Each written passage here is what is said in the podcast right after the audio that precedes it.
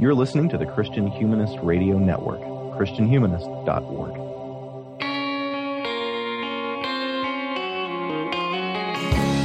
This is the Christian Humanist Podcast, a weekly discussion of theology, philosophy, literature, art, and other things that human beings do well.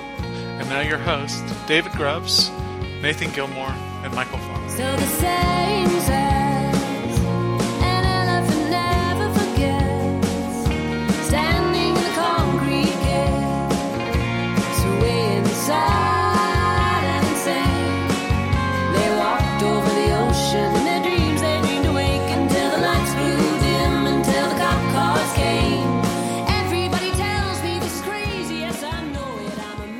Welcome all to this week's Christian Humanist Podcast. I'm going to be your host this week. I'm David Grubbs, Assistant Professor of English at Houston Baptist University in where else but Houston, Texas.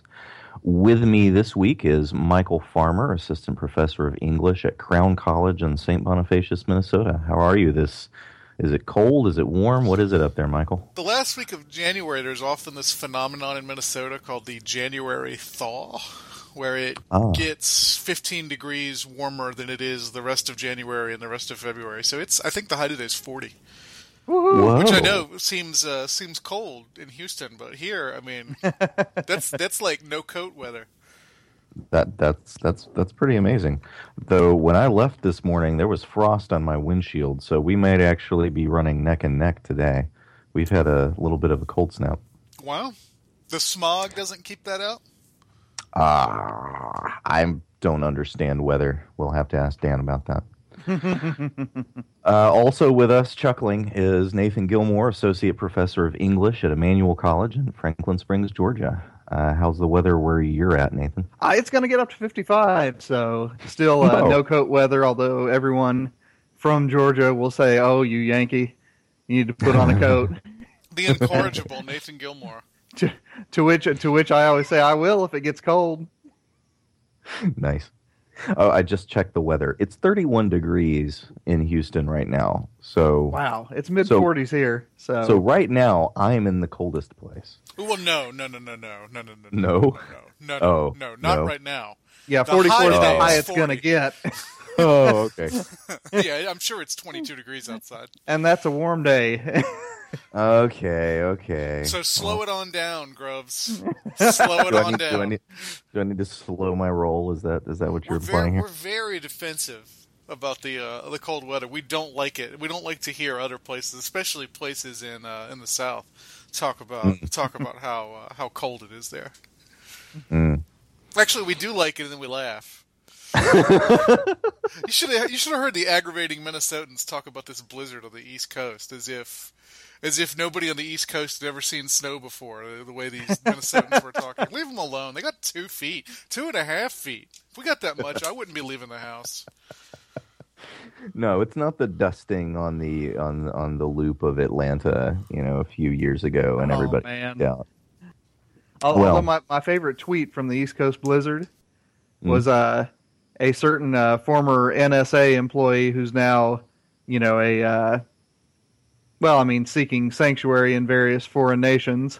Uh, posted a picture of the uh, snow-capped Washington Monument with the caption, "Now even Washington is snowed in." Oh, Oh, I said, I, I, I, I like the guy even more now. boo! so so so are we now going to get a, a- a dad a dad joke Snowden meme? I, I think he might have exhausted him on that one. Yeah. Our intern once told me that uh, I have moved past dad jokes and into grandpa jokes. That's nice. Yeah, my, my student yeah, my students regularly make fun of my dad jokes. Anywho's, so speaking of dad jokes, um dear listeners, by the time that you hear this episode, I will have had my third kid for something like a week. Um as we're recording, uh I plan to take my hi- my wife to the hospital later on today. So, you know, that'll be fun. And as a result, uh, Katie and I have been thinking a lot about babies and baby names, which is the topic of our episode. But before we get into that, is there any network housekeeping that needs doing? Uh, no real housekeeping. I just this is another five episode week, which I always enjoy announcing. Uh, Last week was. Oh yeah, yeah, yeah. As we're list as we are recording, this is a five episode week. Last week was a five episode week. So, uh, listeners, if you want to subscribe to Christian Humanist Profiles, the Christian Humanist Podcast, Book of Nature, Sectarian Review, Christian Feminist Podcast, they all have episodes this week. Uh, the only show on our network that didn't release an episode this week is Pieta Schoolman, and that's because they are pouting until someone actually responds to their end of episode questions. At least that's what I heard. Roger Olson responded. Yeah, that's true. That's true. Roger Olson has. Um I, Which- I, I a feel like good I, response. I, I feel like I should uh, respond to them so that they can feel better about their project. Mostly, I mean, I don't, I don't know how many of our listeners, number one, listen to that show, and number two, like, know Chris's old show, the CWC, the radio show. But Sam Mulberry is back on, Mm-hmm. on uh, he's on Pieta Schoolman this season. So it's, I mean, it's very nice to hear them together again. Yeah, I was, Indeed. I was, I was kind of stoked about that. I, I had a moment of nostalgia. I think all our shows on this network are different from one another. They all have different vibes. Obviously, they cover different subject Yep. matter, but that is the most different. hmm That is the that is the one that that is is the uh, strangest is not the right word because it makes it sound uh, you know metaphysically strange, but it's it's uh, it's it's the the one that is most different from this show. Yeah. All animals are different, but pigs are more different. Fair enough. There you go. Not that we're calling Gertz a pig. No, No, no, no, no, no. So, should we transition into our topic so as to safely avoid probably. take away the shovel? Um, so- Eventually, you know, and it'll probably be the end of a semester. We'll just have an episode that says "idle chit chat." and that will end up being somebody's favorite episode. yeah.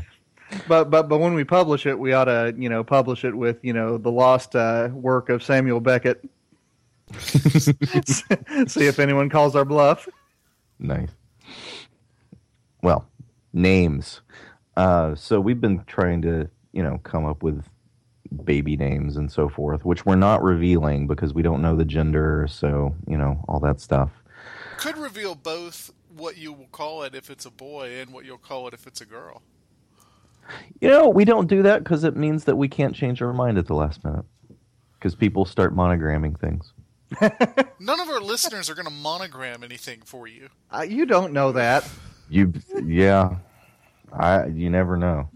I, I, I've, I've never. I've learned to not be too careful. Also, some people that I know in like meat space life listen to this. Those people, by the time this episode drops, will already know the name of your baby. The only people you would be revealing it to are me and Nathan, and I think we've earned that.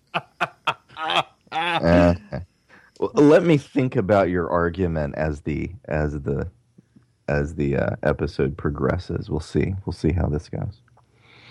So I don't know if you guys have named babies lately, but it's really complicated because of all the kinds of significance that a name can have or a name can create. You know, etymology, personal meaning because you know some guy you knew in kindergarten had that name, cultural meanings, just the sound quality of it.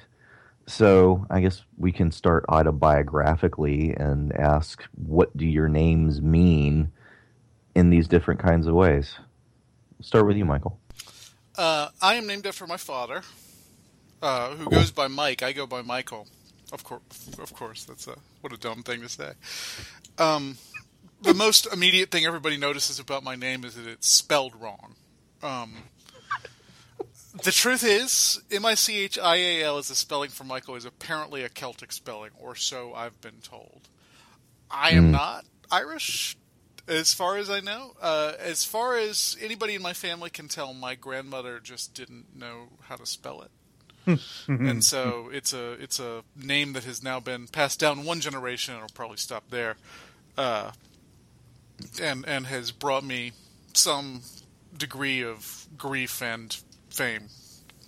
Mm. The name Michael, of course, means he who is like God, and um, it, it's the name of the archangel in the Hebrew Bible. I'll let our listeners decide how apt a name that is. I'll point out about all three of us, none of us go by shortened versions of our first name. And I, I don't know about you guys, but when people do just like automatically call me Mike, it it uh, it bothers me. Like that's that's that's not my name, and, and it feels wrong to be called that. Nathan, you sometimes go by Nate, don't you? I, I do sometimes go by Nate, although in the last several years, almost everyone calls me Nathan. Yeah. Well, and, and you're so fond of calling major philosophers by shortened versions of their first name. I guess you can't complain. It's true, it's true, and literary figures, and Mhm. Yeah. you know, But it, it's interesting how those names become like, like part of you. You know, I mean, obviously, but but to to the point where shortening people's names when they're not shortened feels weird to me. And I know that I've had students who who I call the full version of their name. And uh, you know, only to find out later they go by some shortened version, and how weird that feels when you start to know them as their full name. hmm Of course, then you end up being Diane Chambers. Everybody else calls him Norm, but you always say Norman. indeed. Well, I always tell students to, uh, when I read the roll, give me the name that they prefer to go by because I don't want to call them something that only their grandma calls them. Well, right, but then you get the students. I don't. Maybe you don't get this. Maybe this is just a thing here. But you get students, and they're like, either way, it doesn't matter. Yeah, it does matter. You don't go by both of them. And and see, when on occasion I get a student who says that, I say, "Well, pick one because you're stuck with it the rest of the time you know me." yeah. I usually just go on a rant about how there's no way that's true. What about you, Nathan? Uh, well, honestly, the the name Nathan, I grew up in Central Indiana, and for the 18 years I lived there, I only knew two other people named Nathan, and I noticed that uh, it's a Bible name when I started Christian college, and there were five others. Uh, even though it was a much smaller place, so. Uh, Nathan is one of those sort of standard names that people pick if they want to give their kid a Bible name. Uh, it's the Hebrew uh, giving verb. I, I don't know if that's significant at all in my case. Uh, my mother is now going to call me when she hears this podcast say, "What do you mean was it significant?" But uh, You give a lot. That's true. um, but um, the, the the name that I that I'd like to talk about as well as Nathan though is my middle name Patrick. My great grandfather was John Patrick. Uh, he had a son. My my great uncle named Patrick. My son's middle name is Patrick. So that's definitely one that has been passed around my family. Uh, even though, judging by the spelling of Gilmour, O U R, which my students so often get wrong, uh, we seem to be English in our roots, although it, it's hard to tell once you get back into the Kentucky coal mining generations where exactly we came from. So I've got I've got two names of, of some interest. What have you got, David? Well, my first name, uh, David. Um, David. My uh, uh, my first name was going to be Nathaniel, which is my middle name. Mm-hmm. But my dad had a strong aversion to people calling me Nat, which he was convinced was going to happen. Um, where I named Nathaniel, and Nat Grubbs sounds like something that you spray plants for.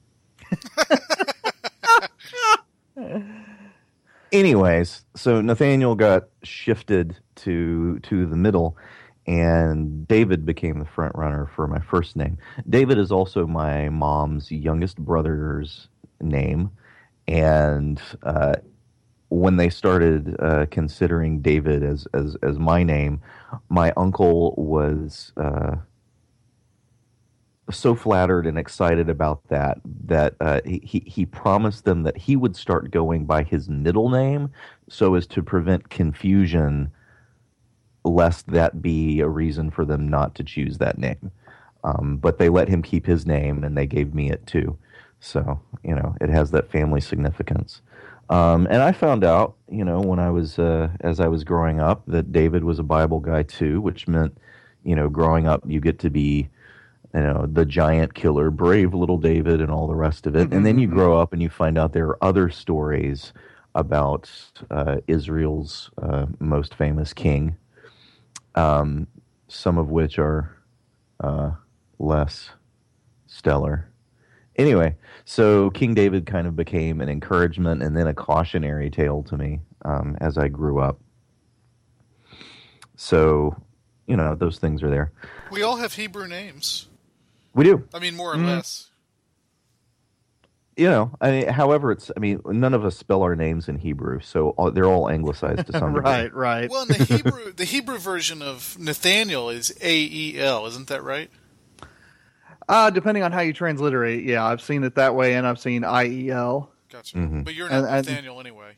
No, I'm not Nathaniel, and I'm also not Netanyahu, Mhm. which is another variation of Nathan. Oh, Right. interesting. I thought maybe Yeah. Yeah. people had been calling you Netanyahu and you were just correcting. Uh, o- only one Old Testament professor in seminary. Nice. it's well, like it's when you learn that, that Jesus is the Hebrew version of, or the Greek version of Joshua. Mm-hmm. Right. And then, and then you realize that all the people who object to, you know, Hispanic family calling their sons Jesus probably have at least four cousins. I do remember as a kid feeling a little bit left out because I I didn't know of any kind of there there were no Davids that I knew of kind of in pop culture, right? Um, David Bowie. though I guess you, Uh, well- probably didn't know him. I didn't know David Bowie when I was a kid, right?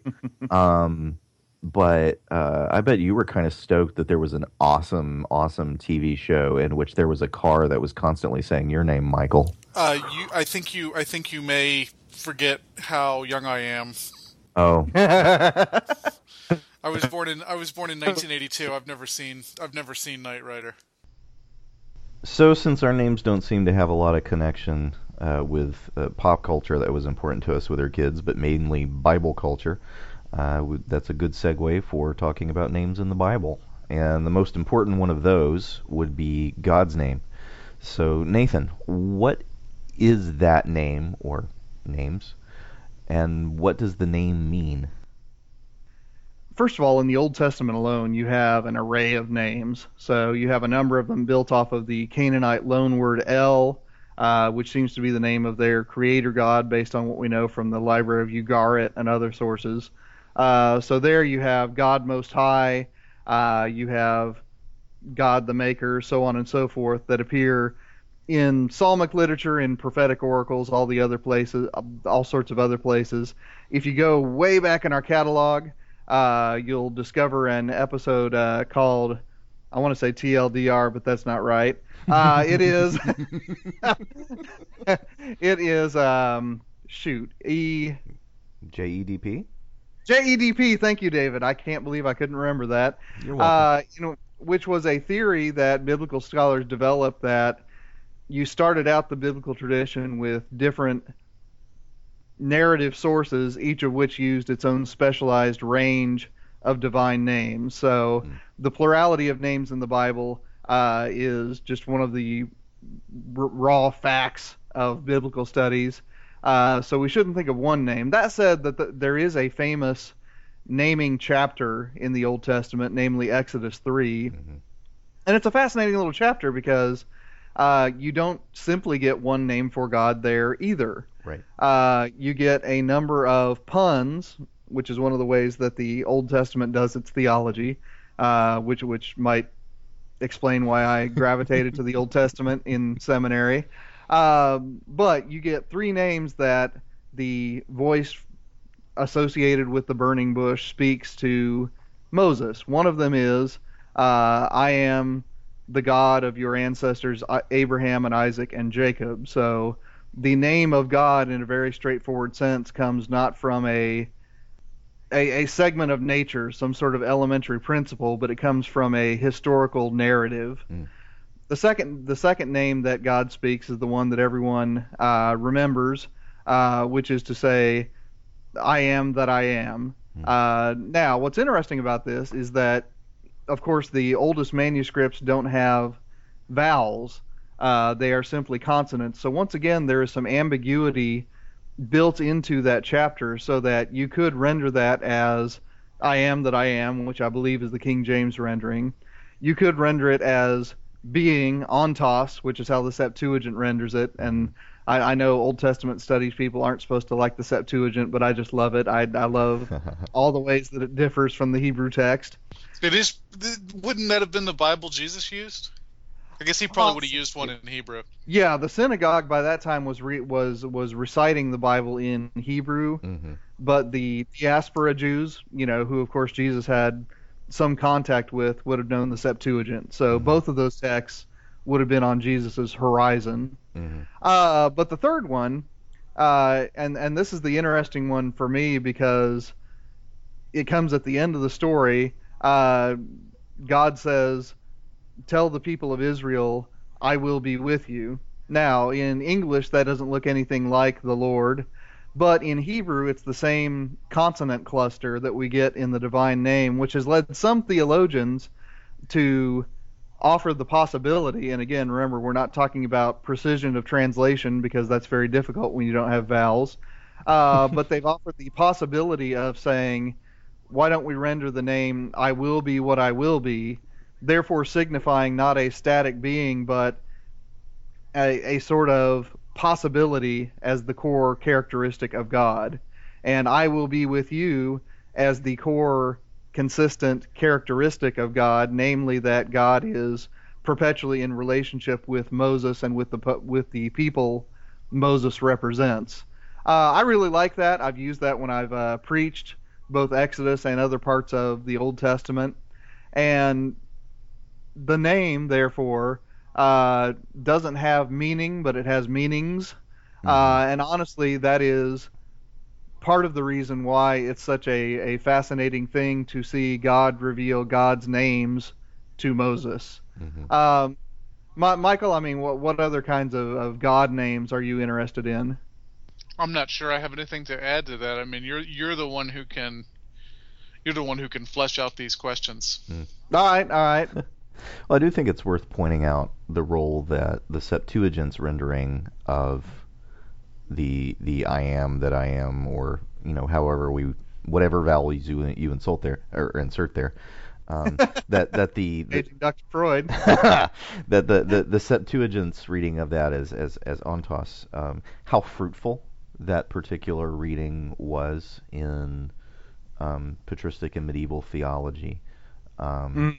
In in ways of seeing uh, resonances between uh, Hebrew Bible, uh, between the way um, the New Testament scriptures talk, uh, particularly about the role of Christ in in creation and his relationship to um, the the very be, being the the uh, the representation of God's character and all of those great uh, Hebrews one Colossians two things.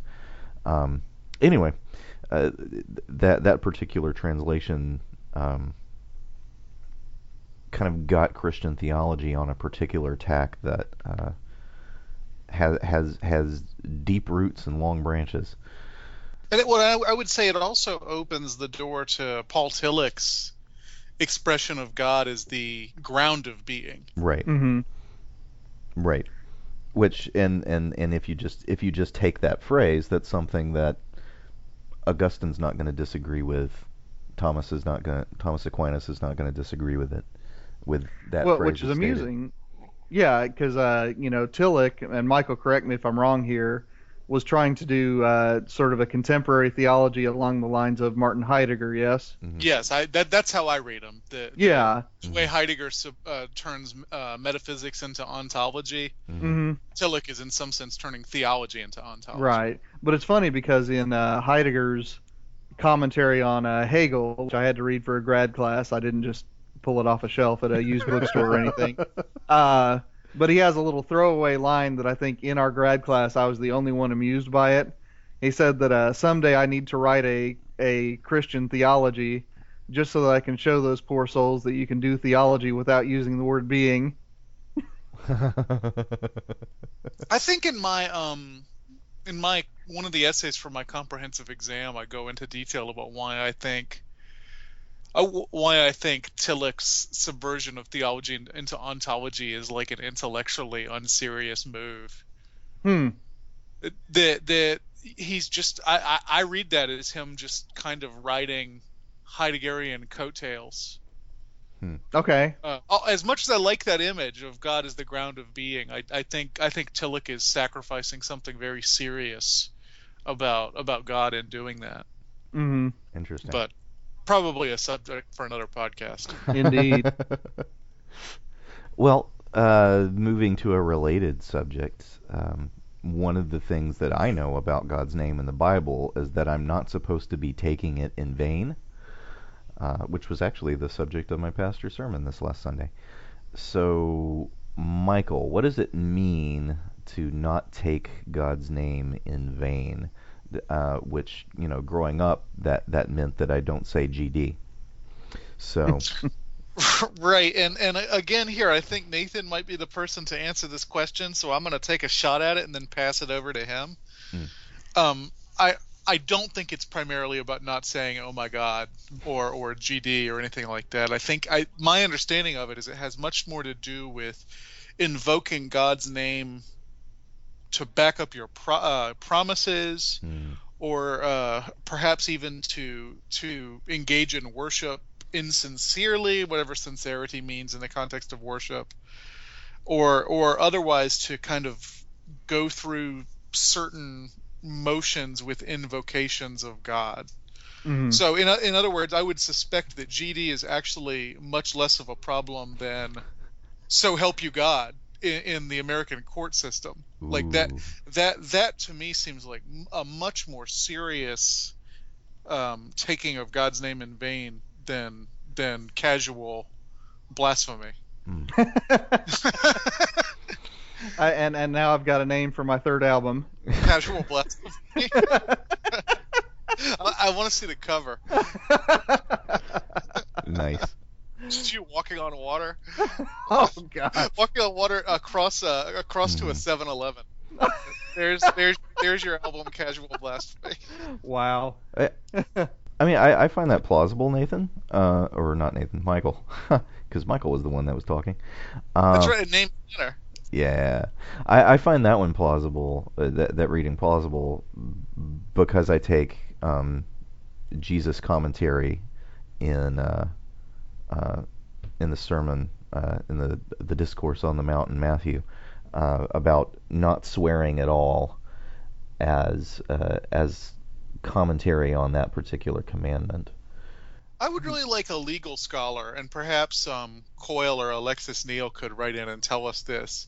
How on earth did it become so acceptable in our courtroom, or or in like swearing in ceremonies for politicians, Mm-hmm. To do the? I mean, that that seems so incredibly against what the Bible says, frankly, about about swearing Mm-hmm. to to have and and then like evangelicals get mad if a Muslim politician wants to be sworn in on the Quran. Shouldn't we be happy he's being sworn in on the Quran instead of the? Why would he swear by the Bible? Why would it? Mhm. I don't want him swearing by a book that. That's not yours. Right.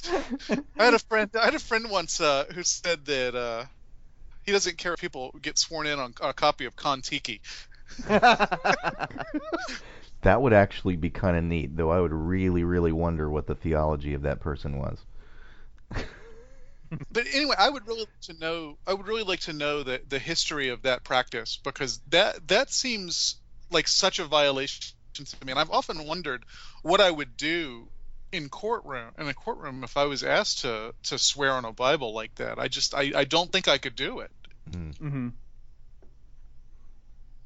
That's interesting. I, you know, the thing about the do not take God's name in vain is that other than the bit from the Sermon on the Mount that David just referenced, there is very little direct mention of that commandment other than in Exodus 20 and, and Deuteronomy 4. Mm-hmm.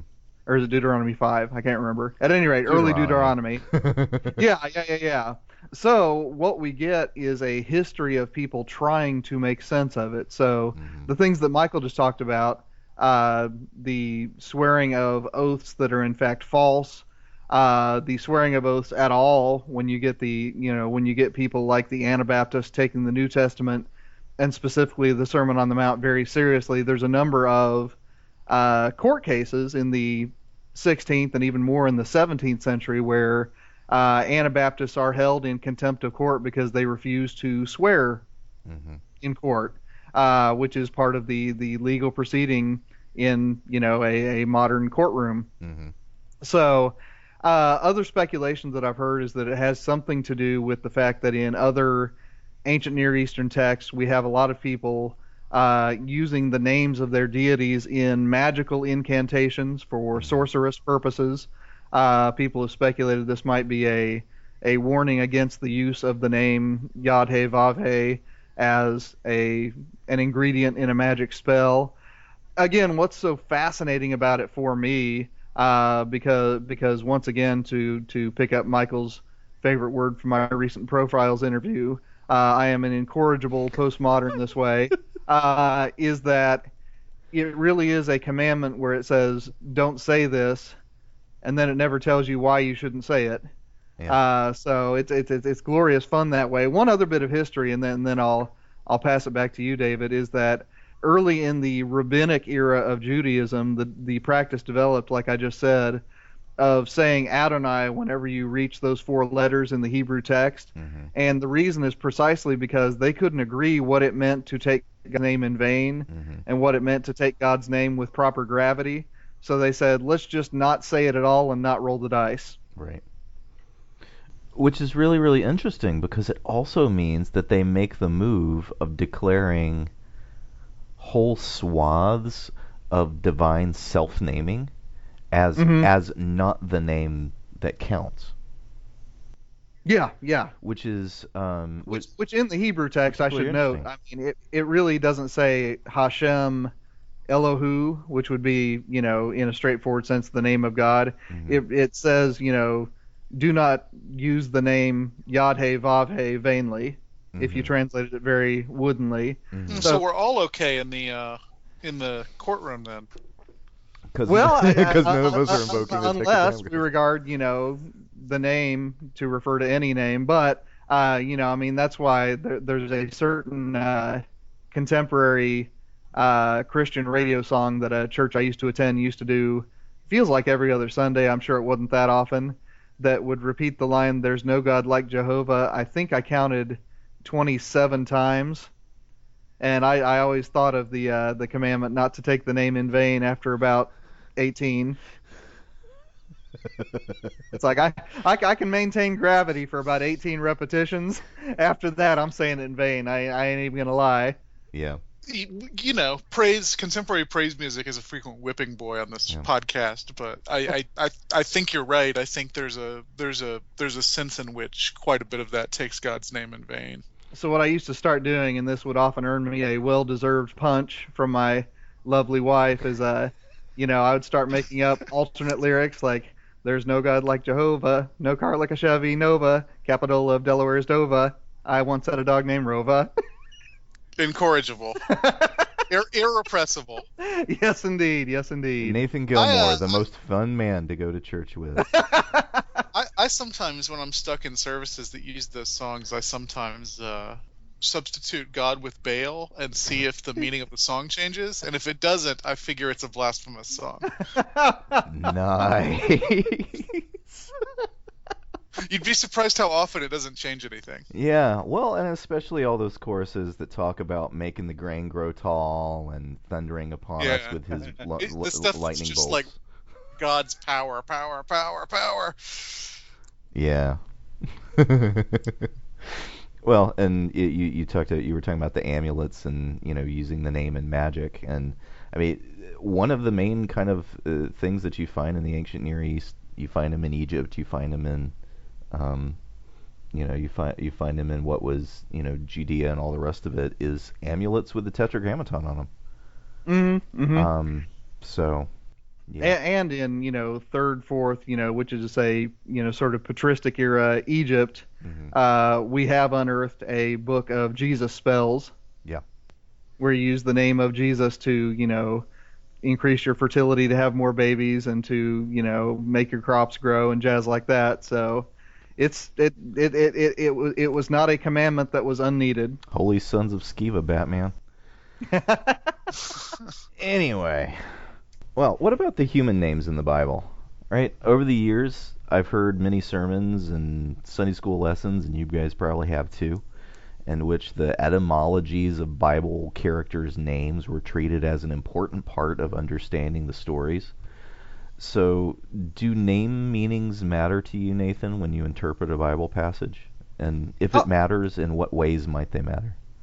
Oh yeah, it definitely matters. Uh, simply because it was a literary device that was very, very common in ancient literature, not nearly as much so in modern. Mm. Uh, so, for instance, when Avram, the father of many, becomes Avra- Avraham, uh, the father of many nations, uh, that is the result of a blessing that God puts on that man. Mm. Uh, when Yaakov, uh, who is, you know, the heel grabber, which is probably euphemistic for grabber of other body parts, um, becomes Oof. because I, I, I won't tell you what a, a, a ministry major buddy of mine used to call that character because Because lousy. I, I think we still might have a clean rating, but at any rate, um, yeah. Anyway, uh, when he becomes Yisrael, the one who struggles with El, again, that's that's the result of a narrative incident. Likewise with Yeshua,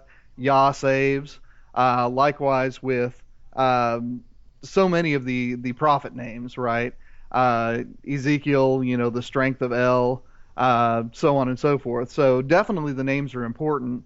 A couple of them that are my favorites, uh, which I'll kind of talk about for a moment, and then I want to hear uh, what kinds of Bible name lore Michial has picked up, uh, are the ones where translators, for very good reasons, I'm going to go ahead and say that, uh, tend to transliterate them instead of translate them.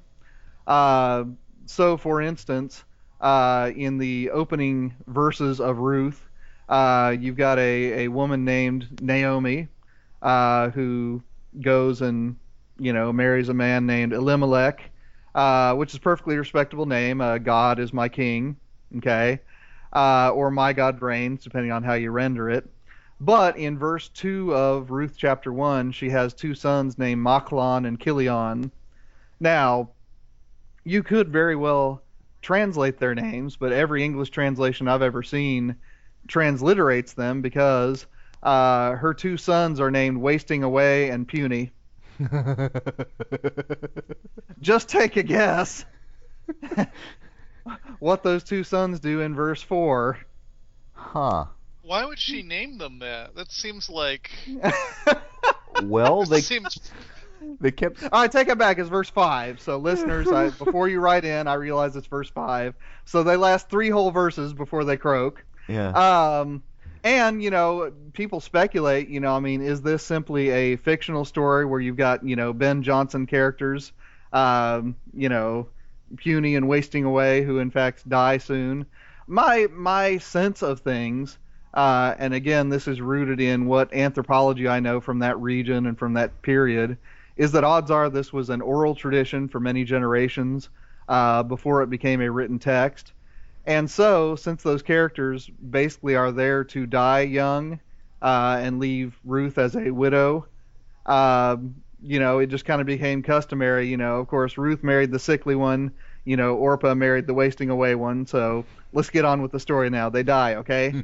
um, now, obviously, that's speculation on my part. That said, I mean, it's it's the story that I like. Uh, the other one that I, I, I really enjoy simply because, first of all, I teach the text every spring, uh, but also it's another one of these lovely examples of something that is, I think, an oral tradition that gets turned into a written text. Is there's a certain story in the Old Testament about a man uh, who was a righteous man, a pious man, a wealthy man, uh, and all of a sudden God starts doing hateful things to him. God kills his children. God destroys his property. God strikes him with a wasting sickness. Uh, and listeners, if you're tempted to write in and say, well, no, God allowed him, Satan to do that, uh, go look at chapter 42 when it says, friends and family gathered around him to repair the damage that God had done. Yep. Uh, if you want to disagree with the narrator, you can. I'm just going to go with the Bible. But, uh, and then he drops the mic. but of course, you know, uh, we know this character who I've, I've tried to avoid naming as Job. which is a Hebrew participle mean meaning the one who is hated. Yeah. Now, what mama is going to name her little boy hated? Uh, the answer is not many, uh, unless you know you don't know much Hebrew and you just want to give him a Bible name, Mhm. uh, or if you're a character in a Stephen King story, but that's another story entirely.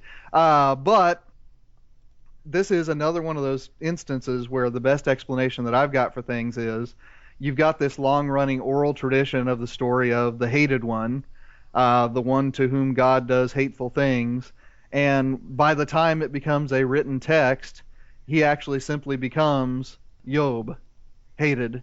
Hmm. So, Michial, wh- which Bible names do you think of when you think of Bible names? Well, Hosea's children come to mind. Uh, Hosea to make a point. I can't remember exactly what he names them. I know Frederick Buechner renders it as like not forgiven because God will never forgive Israel for her sins. yes, yes, that, that would be Lo Ruhamah. so like uh, you know this is this is commitment from from a prophet who's willing to ruin this poor kid's life in order to get his point across. And, like and of course, is, when I uh, hear that name, all I can th- think of is Pat Morita in Karate Kid 2. Enemy of no mercy. But that's because I'm an 80s kid. I'm sorry. Well, I poor Isaiah's kid, Maher-shalal-hash-baz. yes. Oh, what what does that what does that mean?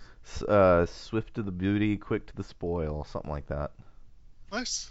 Yeah. Well, yeah, and then then there's Adam, right? Which I Mhm. believe means man, but also out of the dust. hmm Yes. Adamah means out of the dust. Adam simply means earth. hmm So Gotcha. He's the earthling. Yeah, very very precisely. Yeah. I, one of the things that uh, I, I think is interesting is when characters uh, we, we we cited Hosea and, and, and Isaiah as as naming their kids in these symbolic ways, but you you brought up Ruth, um, Nathan, and uh, within the story you have Naomi renaming herself on purpose. Oh, yeah, yeah. Um, you know, initially she was Naomi, and then after her her sons die, her her husband dies, and she returns back to you know the land of her birth with nothing. She takes to herself the name Mara, or weeping, or bitterness, something like that.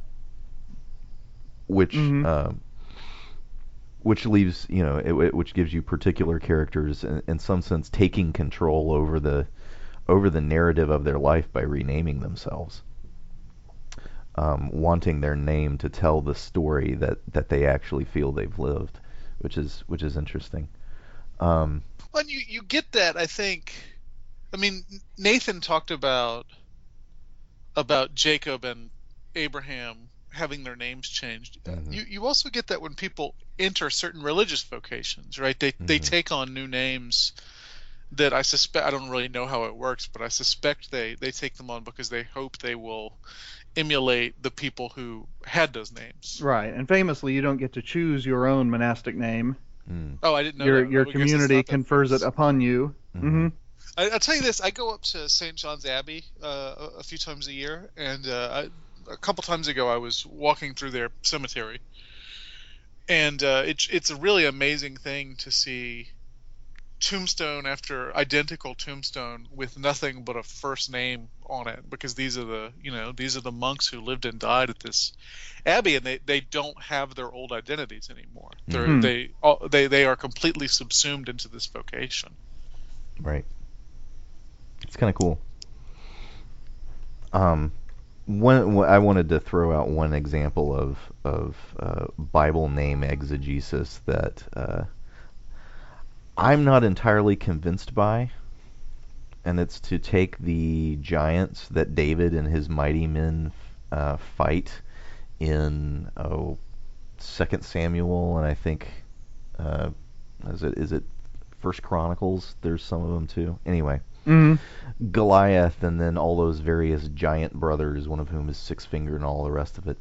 Um, uh, a, a teacher, uh, a, a Bible teacher that uh, was kind of in my family's orbit uh, when I was a kid would would talk about those giants and etymologize their names in ways that um, turned them into basically the deadly sins and then etymologize the for name, crying out loud. and then etymologize the names of the guys who killed them as corresponding virtues or positive character qualities that are necessary for fighting said sins.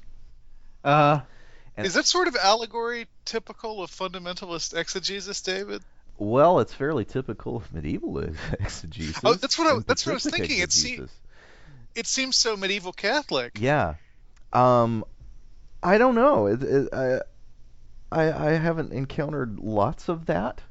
Um, but I did, but that one particularly stuck in my memory because I was fairly sure that you shouldn't be able to do rigorous Hebrew etymologies for f- Philistine names. You know, that was just my gut. You know, as Mhm. a kid, it, it, it seemed to Philippines stretch. probably aren't naming their aren't aren't naming their children. Well, and the thing is, because of I- I think I know who is doing the exegesis you're talking about. Mm.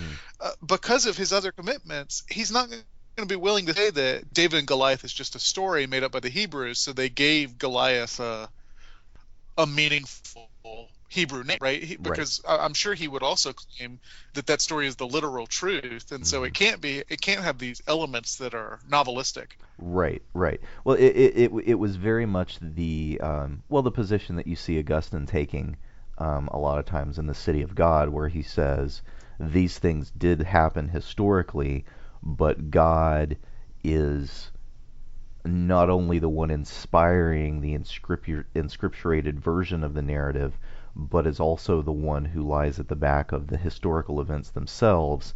So God is having these people have these names so that they can, you know, for this brief moment form a moral tableau, which is I don't know, maybe God could do that. It just seemed a stretch to me. I mean, and I, I don't doubt that God could. It's just would he, right? It it seems kind of odd that God's like, you know what, Ne- you know, my my people are in this national security emergency, and giant guys are trying to kill them. But I want to make sure that the right giant guy writes fights the right Hebrew, so that when they fight, it can mean the Nicomachean ethics, kind of. Mhm, you know, mhm. on the other hand, I I think that that allegorizing Mhm. of of those stories can be interesting and helpful, Okay. right? It can, it can be it can be a a theological exercise worth doing. The problem is when you when you say that the allegory is like uh, intrinsic to the text. Okay. Yeah. Yeah. If, if you want to say I'm looking at this and allegorizing it, well, fine, and and then there's there's room to disagree. But when you say Mhm. it's it's part of the canonical interpretation of the text, as I suspect your uh, fundamentalist leader was, Mm-hmm. um, that that's when it becomes a problem for me because Right, I, I, yeah. I've never understood the evangelical animus toward medieval Catholic allegorical interpretation. Well, it's the difference between saying that God is Edmund Spenser and saying that you are a creative, moral applier of the principles that you see in the text. Right? But see, and Mhm. the, the problem is that goes against something Yeah. fundamental to fundamentalism. right? Which is that the, the, the meaning of the text is entirely plain and that any child can understand it. hmm So so you can't say, well, this is something I'm reading in because then then you're going against that that tenet. Mhm. Yeah. And, and, and see, I would tweak that just a little bit to say that those meanings are inherent in the text, but I, I would take, you know, as as sort of my forebear in that respect, Dante's letter to Can Grande, where he says that there's always a plurality of meanings hmm residing in any poetic text. Right, but Um, again, that, that's not that's not what the people David is talking about. Oh too. no no no! I'm not saying No. they are. I, I, I'm I'm saying that this. I, I'm saying that you know the the idea that there is one real meaning and then everything else is imposed by the will of the later interpreter, hmm which I realize I'm I'm I'm caricaturing the position you just articulated, Michial, but I, I've heard people say that largely biblical studies studies types, uh, and that strikes me as limiting the possibilities of a text Mhm. too much. No, and, Uh, and I mean, I, I'm I'm with you on what I would call hermeneutic criticism, hmm Mhm. right? Which is that which is that that texts are these vast forests, and you kind of connect the trees in a in a variety of Mhm. ways. Right, right. And I mean, and, and honestly, this is where, you know, Alasdair MacIntyre is a good help. Mhm. Danny, that was for you. Um, namely, that you know, to understand different ways of reading, Mhm. uh, the best thing you can do is to situate them in narratives, right? So Mhm. when a historian tries to reconstruct what an 8th century BC audience would have heard when they heard or Isaiah's oracle is a different practice from reading it allegorically because God has given us a new revelation with the in- incarnation of Jesus, Mhm. right? So, uh, or the incarnation of the Son, pardon me, Mhm. in the person of Jesus, just in case there's any systematics people out there. Um, I'm sure there are systematics people out there. Yeah, uh, so I mean. I, I I would say that you know you've got a plurality of readings. You can judge between them, uh, but I- but I always get a little bit twitchy when people say you know, well, don't give me those interpretations. Give me the real reading. Mhm. And before the uh, before the anti-post structuralist people come after us, let me let me point out, and, and Nathan, I'm sure I'm sure you agree. A plurality of readings does not mean an infinity of re- Yeah. readings. It does not No, mean it no, does no, not mean that no. every reading is equally valid. Mhm. No, no, no, no, no, no. And and and folks who posit that aren't paying enough attention to what's going on with post-structuralist, deconstructionist sorts Mhm. of boogie woogies, or they're reading the bad sorts who are frankly trying to get tenure by publishing lots of articles, and they say, "Hey, no one's read it this way before." Woohoo! well, I mean, one of the ways that I like that that I kind of came to terms with, um, you know, some of the some of these ideas and kind of framing them in my own head, is to see the Bible as a um, as a living and active text that is not just sort of lying there passively letting ingenious people do whatever it is they want with it, but is also um, God's instrument and actively shaping a people who, as they are being shaped with their, through their engagement with the text, become better and more insightful readers of it. Indeed. So, To to mention two other CHP favorites, Mhm. Milton in Areopagitica hmm says that to burn a book is like burning a man, and you could extrapolate that, I think, into saying that in some sense, books are like people. mhm. They uh, they they talk back to you, and, and in fact, Lionel Trilling, and there's another one for Danny. Lionel Trilling says in uh, I think it's called On Teaching Modern Literature, which we we got to do an episode based on that essay sometime. hmm Oh, it's a good essay. He he he says that a good book reads you Mhm. Yeah. at the same time you're reading it, and he says sometimes I would read a book. And uh, I wasn't ready for it. I wasn't ready to be read by it, and then I came back to it later, and it read me. Yeah. And I, I, I think as Christians, we have to say that the, the, the book that is most true of is the Bible, Mhm. and that, that every time you return to it, it, it should kick you in the head a little bit. Yeah. And if it doesn't, then you're not reading it right. Well, you're you're you're not growing, right? You're- Mhm. you're- You you you aren't you aren't becoming a Bible person that can converse with it better and in more insightful ways. Um, But in, in in some sense, all great books do that. hmm to some degree. Yeah. Well, speaking of great books, hey hey, um, I would like to discuss. Uh, well, before we get to the lit, I need we need to get to lit because that's our thing. But I first want to deal with something that I think the first time I noticed it, I thought it was weird. It's an issue about naming in the English-speaking world, but it's not unique to the English-speaking world. I know that there are some other cultures in which this is a common thing. Namely, that frequently our names don't mean anything in the name that we speak. And Mhm. that's actually how our episode started, right? Each of our names comes from Hebrew. We don't speak Hebrew.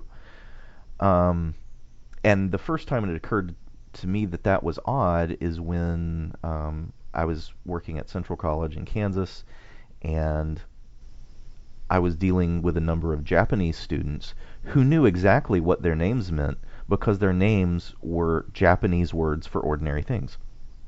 hmm You know, and then I started thinking, you know, that would actually also be true of characters in in, in a text like Beowulf, but it wouldn't be true, I think, of most of the characters in the Canterbury Tales. So, Michial, you're our existentialist. Do those differences in terms of name and what it means and language and things like that do those differences matter for our perceptions of ourselves and our world? And how might they matter if they do Well, of course they do. I- I mean, I can't imagine it not mattering. I, Okay. I don't know because I, I wasn't given a name that means anything in English, and so I Mhm. can't imagine what it must be like to have a name that means some, especially something lofty, some virtuous name. Like you, you know, there's these, there, there's women sometimes who are named things like charity or Mhm. faith, and I, I would, I would think that there's a certain amount of pressure to that, and and and you know, there's a there's a commonplace that if you name your daughter Chastity, she's going to become a stripper. I don't know. I don't know how true that is, but if it is true, you can understand how it would happen. It would be a pushing back in the other direction. On the other hand, I know a lot of women named Faith who are, you know, quite faithful, and that that that is something that that can make sense. You don't get it as much with men's names, do you? Mm-mm. Hmm. But women's names, aside from those those various virtue names, there's also Ruth, uh, which means like mercy. Mhm. Is- uh, although you never hear it, you, you normally just hear the opposite, ruthless. yeah. What what I think we have in English, maybe not instead, because I suspect other languages have it as well, is we get named after people whom our parents admire. hmm And and that's another sort of thing to that you have to live up to. When you're named after your father, as I am, um, it is impossible not to compare yourself with him. Um, but uh, again, I suspect that's true of all these other languages. They just have this extra dimension of things to live up to. What about you, Nathan? Is that is, does that seem as weird to you, uh, weird to you as it does to me in some ways? It, it is, and and honestly, when I think about it, there are virtue names for men, but for whatever reason, they get uh, transliterated from their old languages rather than translated. Mm. Kind of like I was talking about earlier. So, I mean, for instance, uh, every Justin you know, of course, is, is you know has in the root of his name uh, the Latin word for justice or righteousness.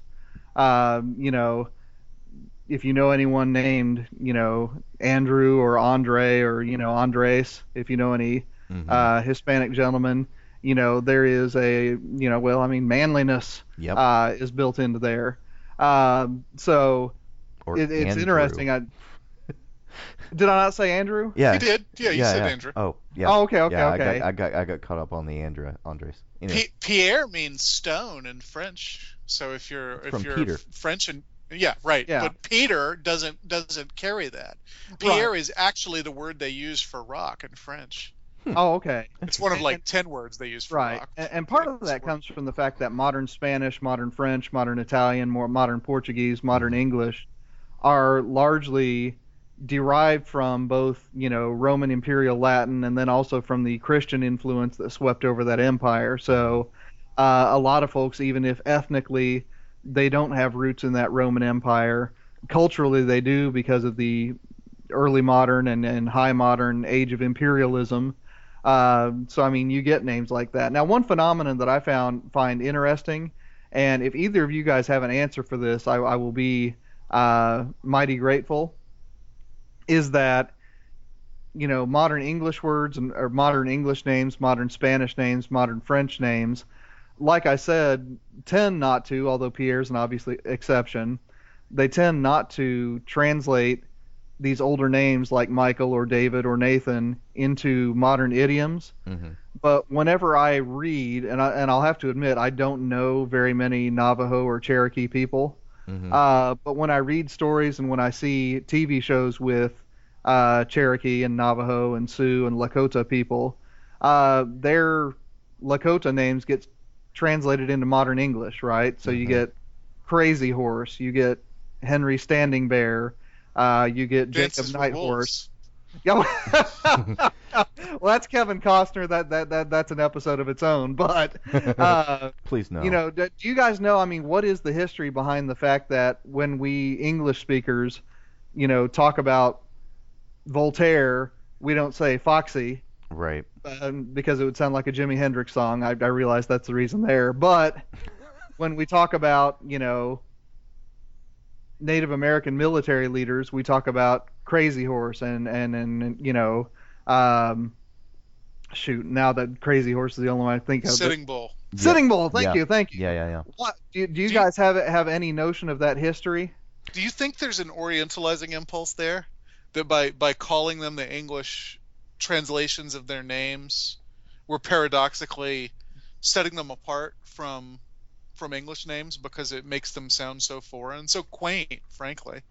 Yeah, I, I think that's possible, but why don't we do that with Israelis and Chinese and other folks? Why is Because- it only Indians? Because because by the time Americans had a whole lot of contact with Israelis, hmm uh, the the society was a bit more multicultural. I think Uh, that that's my guess. I don't know. Depending on yeah, the I don't know either. I depending on the text, um, if you look in uh, late 1800s, early 1900s stuff, uh huh. um, writing about China, you will sometimes encounter, especially female characters, with names like Jade Flower and stuff like that. Oh yeah, yeah, yeah. That right. that makes sense. So you'll encounter that. But even even when you're talking about um, Native American names, it's not consistent because we've still got Yeah, I guess that's we've still You got Squanto. Pocahontas and Squanto and Mhm. Sacagawea. Um, it, And Tecumseh. No, notice notice Uh-huh. those are those are Native Americans who are who are friendly. mhm. Th- those are Native Americans who help white people, whereas Crazy Horse, Sitting Bull, Although um, Tecumseh is the uh, the exception to that rule, though. Yeah. yeah, Um, So listeners, I, I didn't research this.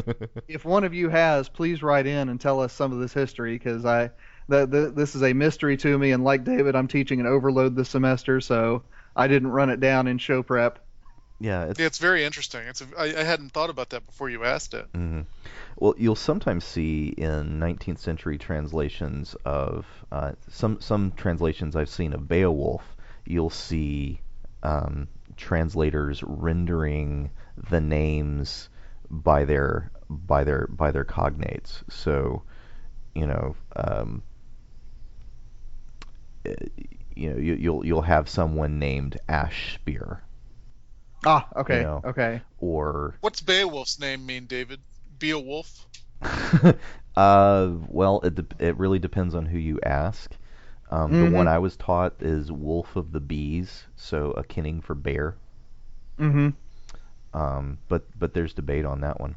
So I mean, Bear Man, you might call him, um, or Winnie the Pooh, If you were because, trying to make fun of him. because of the honey reference. Right. Um, anyway, it, it's I, I wonder whether it's kind of a noble, uh, sort sort of a noble savage thing that naming being named after things in nature, um, is is what's being evoked there, so that when you see kind of frankly romantic 19th century translators of Germanic texts doing making the same moves with Uh-huh. their nobly savage ancestors, whether it's whether it's a similar kind of move. Well, it's distancing, but it's also cool, right? I mean, Yeah. Cra- Crazy Horse is an awesome name. Yeah. yeah. it's an awesome name. Well, we're going long, man. I thought this episode would be like 28 minutes. well, let, let's you know we should we should do just a little bit of lit just to say we tagged that base, but you know, hey, let's do a couple representative things and then round things out. Mhm. But n- you know, we know that names are often used in literature to communicate ideas about characters, about their personalities, about the roles they play. So, um, I'd like to just kind of go around the circle and name a couple of favorite examples. So, Nathan. Well, I, I- I'm not going to name a particular character, but I'm going to name a playwright, namely Ben Jonson. I actually nodded to him earlier. Hmm. Uh, and Jonson, uh, in my mind, is one of the great masters of the hilarious character name. Um, the, you know, in in just Bartlemy Fair, just to just to pick an example, uh, and also Fran Teague's favorite Ben Jonson, so that makes it important to me. I thought you were saying Bartle me fair, like it was some sort of expression I've never heard before. Do you think it might be a pun? yes, it is. uh, but you get, uh, you know, names like Dame Purecraft, Zeal of the Land Busy, Adam Overdo, uh, Madam Overdo. Uh, you know, and all of these sorts of things uh, pretty much predict what these characters are going to be. These are definitely, uh, you know, variations of the comedy of humors. The people named Overdo uh, are not going to be showing moderation. Uh, the Dame Purecraft might seem pure, but you're going to find out it's only craft. You know, it, it, it really is one of those things. Uh, Win Little Wit is another one. Again, if you predict that maybe this might be a character with little along the ways of wit, you are correct. um, and so, uh, in addition to just being a, a hilarious play in its own right, because you get a debate between a Puritan and a sock puppet, which the Puritan loses. Um, you know, you also get these. No, I'm not even making that up. Uh, uh, and, and yeah, I mean, I, I, I'm going to do a spoiler just because I don't think our listeners who haven't already read this play are going to, you know, fault me for spoiling it. But uh, a Puritan busts in on a puppet show, uh, saying that the puppet is the chief of sinners because he is dressed as a woman and then leads and thus leads people to exchange their rightful God-given uh, sex for something else. And by means of a, a fairly tight syllogism, the puppet demonstrates that in fact a puppet cannot be a woman because it has nothing below the waist, and therefore the Puritan's argument is invalid. And the Puritan cries. No, he just kind of skulks off because that's what happens in these plays. But uh, I do love Ben Jonson for so many reasons. Among those reasons, the glorious name. Michial, what do you got? I'm going to go the other direction. Uh, I do not like heavily allegorical names in in fiction. Uh, I, I think I've made my distaste for Pilgrim's Progress clear in the past, and one of the things that bothers me is the absolute hammer Hmm. uh, they hit you over the head with in, in Pilgrim's Progress. Christian, the Slough of Despair, things like that. I like names that are meaningful but also real names. So the one I'm going to point to is uh, Harry Angstrom from John Updike's Rabbit series. Um, Angstrom contains the word angst, so you, you you have a sense that Harry is going to be uh, nervous about death and human existence. And also, angstrom is a unit of measurement, albeit a very, very small one. So it suggests that he's uh, that he is a uh, you know a speck in the universe. And when your epigraph is from Pascal, that makes sense. Meanwhile, Harry gives himself or is given um, in in the universe of the story the nickname Rabbit, which uh, suggests both his propensity for breeding and uh, his uh, his his running away from from things that distress him. so I like that uh, much more than I like uh, names that are that are very very obvious because uh, the the critics had to point that one out to me. I hadn't I hadn't realized it when I when I first read Rabbit Run. It, it becomes an extra level that you appreciate when you get it. Right, right. It, then it then it really does work on both a literal and an allegorical level. Um, Whereas, uh, what is the woman's name? Lady Overdo. yes. She that that does not work on a literal level because no one has named that. Although, isn't Katie Lady Overdue right now, David? Oh goodness. well, actually, right uh, today, as of today, she's Lady Do. Okay, gotcha. There Yeah. you go. Yeah. Uh, yeah, actually, Michial, to, to follow up on that, uh, I still remember the day when you told me that Roger is named Roger for a reason in Roger's version. That he's named after Roger Chillingworth. Yeah, and all of a sudden I said, "Oh my gosh, how did I miss that?" Yeah.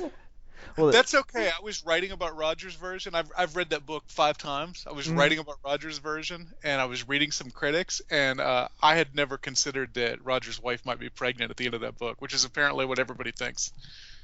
oh, fascinating. In my own book, I make a rather strident argument against it. Okay. So everybody has that to look forward to when they, when everybody listening to this buys my book. because I'm sure strident is an adjective that everyone looks for in their literary criticism. Everybody wants to read a hundred dollar book about John Updike, right? Yeah, everyone. Amazon top ten. Um, I I like the uh, the etymology leading to things, but um, your your last example, Michial, is fun to me because that one's uh the with the Rogers version. The the name is making a difference not because of what the name means, but because it's it's one text resonating off another text. Right, yeah, and that that book is a retelling of the Scarlet Letter. but that you know that makes an interesting that makes an interesting difference um, for me. I wanted to just say this is not a you know a major canonical work, but uh, it's a harking back to uh, the Chesterton episode that we did with uh, with Todd Pedler. Um, we read the reread the story The Hammer of God, in which uh, a lot of the story is built around the rivalry of two brothers. One is named Norman, and the other is named Wilfred. And I- can hard, I, you know, I, I can't help imagining, uh, help seeing those two names as very obviously setting us up for the idea of a deadly rivalry between the brothers because one has a good old English Anglo-Saxon name and the other one is named Norman. And Norman is haha all about conquest. Um anyway, I and you know Chesterton will do that kind of thing sometimes uh, as well. And that's uh, I, I read that one as a historical reference, but I, I think that sort of thing's neat. Well, we should round things out. Um, oh, my last one. Do we have any particular names that we want to pitch for an approved Christian humanist baby name list? I assume Zeal of the Land Busy is going to go on there. Michael is a beautiful name for a boy or a girl. No, I'll tell you what I like. I like uh, it's an old Southern practice, which is that you name the firstborn son the mother's maiden name. So in our case, the the we're not going to have children, I don't think, but the uh, the child would be named Reynolds Farmer, which is a cool enough name that I, uh, you know, I, it almost makes me want to have children just to on Reynolds Farmer. Yeah, it's tempting. It's tempting. Uh, one of mine would be named Norman in that case. So Oh, that would work. Norman Grubbs. He sounds he sounds like a professor of Portuguese or something. that might be one reason why that doesn't happen. Wouldn't yours, Nathan? Yours would be Bird Gilmour. yeah, yeah. That that is a uh, that is a, That- a that's a ja- that's a jazz trombonist right there. See, I was thinking it sounded like a Faulkner character. yeah. I was oh thinking yeah, yeah, yeah. someone who owned like a combination bait shop hardware store. Fantastic. Oh, oh man. I don't, I don't know if I can follow that, Michial. So, uh, I, you know, I, I, I'll just say that I'm always pleased uh, when I get Bible names that are off the beaten track. I have a, a cousin named Jared. I've always appreciated that. One of the obscure names of the Old Testament. Oh, I Um, he was named after the character from Labyrinth. no. Um, you know, I, you know, and and I, I'll admit, you know, names like Deborah and you know names that don't immediately come up when you think of biblical names. Mhm. Uh, I have a soft spot for. Um, you know that that, and obviously, you know, there's there's a, a famous figure who recently, you know, made this name either famous or infamous, but uh, you know, this is the sort of thing that amuses me because church people don't realize that Bible names are Bible names. Mhm. Uh, but when you know a a certain Illinois senator ran for president in 2008, and everyone said, "Oh, he's got a Muslim named Barack," and I, Oops. I, I always told people, I mean, you know, to, don't tell anyone, but once we had a president named Abraham too. dum dum. But to be fair, more people read Genesis than Judges. Yeah, fair enough, fair enough. Well, a lot of people just don't make it to judges, mainly because of numbers. I think. oh, I'd say Leviticus. Oh. I can read numbers. It's got stories. It's got talking donkeys. Um, but so you know, my my preference is for the uh, off the beaten path biblical names. What do you got, David? I like lit- I like uh, I like literary references. Um, you know, I, I have a na- I have a daughter named Arden and a son named Baron. You know, which is a Tolkien reference. So um, Grubses tend to go for lit references. Because for uh, f- for us, it means connecting a child and ho- to to an author and you know hopefully that that would that that would lead to an interest and a love um, You know, and that we kind of see it as a gift in that way. Um, Mhm. But you know, those we like. Uh, one thing that we do, you know, that the, the, the, that we like is to um, definitely pay attention to the way the first name sounds with the last name. Right. Um, Grubbs Import- cannot support a lot of names. I mean, just just to be honest, we can't name a daughter Violet because Violet Grubbs sounds like something that your roses get. Right? Farmer, you know, Farmer has the same problem. Right. I mean, you can't name your children after any plants, right? I would be amiss here, remiss, remiss, if I didn't mention that I have a friend named Walker Plank, whose middle name whose middle name is Dean, which means his name is Walker D. Plank. that is phenomenal. he swears his mother did it on purpose. That's fantastic. That is fantastic. any any things we want to tell people to avoid in terms of baby names? I mean, generally speaking, I'm I'm allergic to trendy names. Yeah. Uh, you know, the the various iterations of a consonant and then Aiden. And I know I probably just alienated a third of our listeners, but uh, I, I get so many of those in my classes these days that, you know, I, I just always think, you know, go go for the Bible names. You know, my kids are named Micah and Miriam. There's still a lot of names after that. For heaven's sake, don't spell your child's name ridiculously, or he'll live with it for the rest of his life. I know whereof I speak. well, And and Yeah. Michial just alienated another segment. let, let me tell you the one I find most vulgar, and I don't know why this is true. And, and this is not a comment on anybody who actually has this name, but the name Courtney is occasionally spelled K O R T N E Y, and like that is that is a gaping wound to me. I don't know what that is, but for whatever reason, that spelling is is like physically repulsive to me. um, I, I, I, I, I- I love when Michial makes me seem polite by comparison. none, See, none my- of my my name wife's not- yeah, none of my, My wife's name is friends not listen to misspelled this. phonetically. No, Mhm. that's true. That's true. None of your wife's what? I'm sorry, I cut you off. Um, none of my uh, wife's friends listen to this, so um, and again, this is this is no this is no hatred, um, you know, but uh, she was telling me that uh, in this particular you know kind of mommy's group that she had uh, been part of, that there were I think three separate little boys whose names were Jackson with an X. Ooh. Ooh. They all decided to be different the same way. That's that that to me is the peril of of deciding that you're going to improv on the spelling to make them stand out because how many other people had that same idea? Well, I can tell you there are very few M I C H I A L's. Hmm They Yeah. exist, but there are very few of them. See, And my name it seems to be limited to me and my father because if you Google, if you Google it, you will find many things I do, and then like my dad's internet reviews of engineering software. fantastic.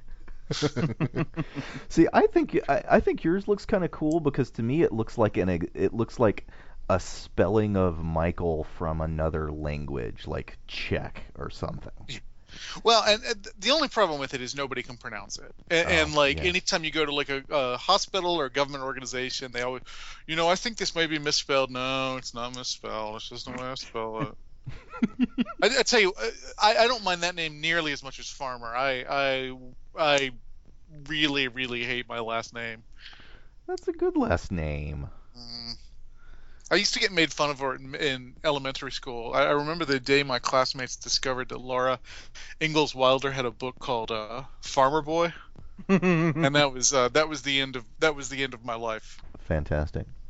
Well, you didn't walk through life being uh, being harangued at every mealtime with, "Hey, let's go get some grub."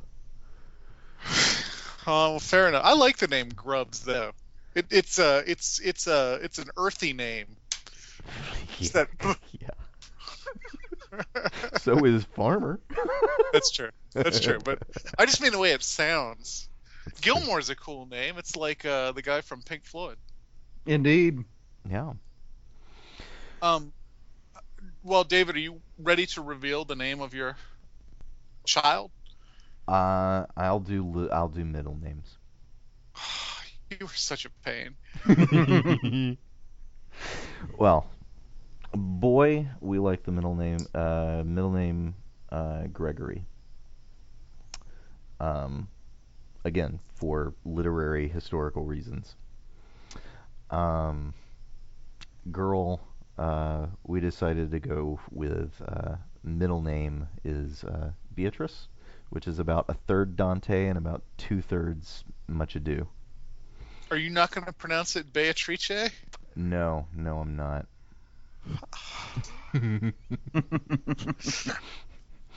If if it's a girl, she she has that option to adopt that pronunciation if she really really wants to. But otherwise, I I, I don't want to burden a child who is not Italian with that. Well, I'm sure Grubbs will post whatever his third child's actual name is on Facebook. Yeah. And you know, doing this so late in the game, we, we there won't be time for people to give suggestions. It will it will already be a, a, a, a fait accompli by the time we get there. Well, that's all we've got time for, gentlemen, and we're pushing up against our, our limits. But what have we got going on next week? I'm going to take a listener suggestion. Our super fan, Chen Boulay, wants us to do an episode about Arthur Miller's All My Sons. From your mouth to God's ears. Uh, that's what we're doing next week. So- uh, there is not an online version of that, as far as I can see, folks. So if Hmm. you're gonna, if you want to read it, you're gonna have to go to a library or a Right. bookstore. And and just about any public library is going to have a volume of Arthur Miller plays, so it shouldn't be too hard to find. It's quite short. It's like 60 pages. So Cool. Well, all your hosts are going to be doing All My Sons. So there you go. Um, that's that's next week, and this is the end of this week. If you have any comments you want to make about this episode, questions, did we insult your name? Uh, do you have um, wonderful naming advice that you want to pass along to others? You can send an email to thechristianhumanist at gmail.com. You can also post in the comments section to the show notes.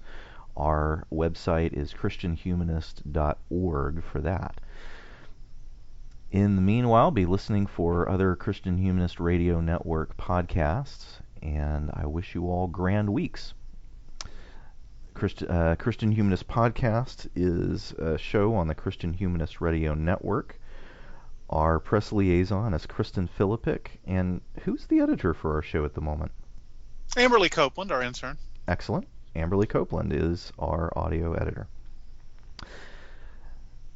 So now, I, David Grubbs, will leave you with great advice from Martin Luther on behalf of Nathan Gilmour and Michial Farmer to let your sin be strong, but let your faith be stronger.